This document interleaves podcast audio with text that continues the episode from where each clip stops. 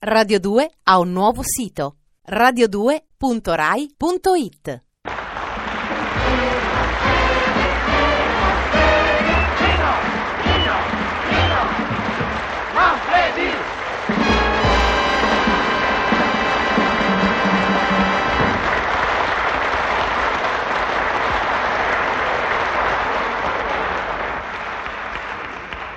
Signori, sono qui per puntualizzare. Abbasso le frasi fatte e viva le parole giuste, per un dialogo sempre più giusto. Dice, ah ma allora insisti. E certo, insisto perché io sono uno che soffre. Soffro per esempio quando, quando sento chiedere scusi, mi sa dire l'ora. E beh, è il mi sa dire che mi dà fastidio, perché nasconde il recondito pensiero di colui che ha chiesto l'ora. E cioè, senta, lei l'orologio ce l'ha, l'occhio per guardarlo pure, ma con quella faccia o saprà leggere l'orologio? Eh no, eh no, eh, bisogna essere precisi per non creare l'equivoco. Che cos'è l'equivoco? L'equivoco è quella faccenda per cui la sera accendiamo il televisore convinti di divertirci. Un esempio di equivoco femminile. Marie, sapessi quanto mi piaci. Caro, ma se è vero che ti piaccio, vieni a parlare con papà. Au. Equivoco sportivo. Bene l'arbitro! Perciò puntualizziamo. Ecco, non creiamo equivoci con le parole e avremo da parte di chi ci ascolta una totale comprensione e una totale gratitudine. Ecco la gratitudine. Che cos'è la gratitudine?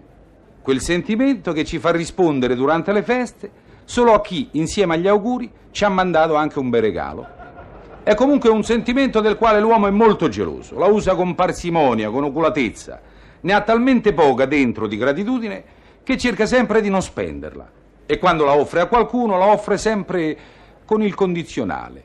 Egregio dottore, le sarei molto grato se, se e se no niente.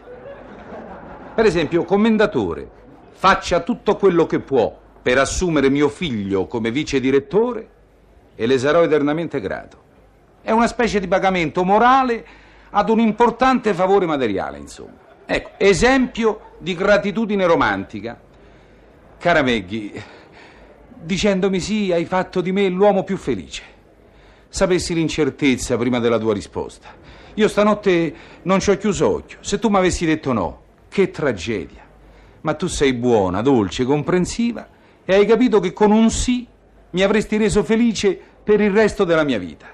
Oh, e adesso che mi hai concesso il divorzio, vediamoci qualche volta, eh? Magari telefono. E come sempre, l'ultima parola sulla gratitudine la lasciamo a Trilussa. Erleone riconoscente.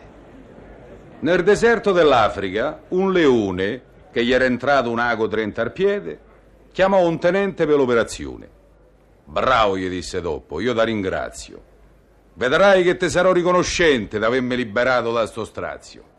Qual è il pensiero tuo? D'essere promosso? E in se io posso, te darò una mano. E in quella notte stessa mantenne la promessa più meglio di un cristiano. Ritornò dal tenente e disse, amico, la promozione è certa. E te lo dico perché mi sono magnato il capitano.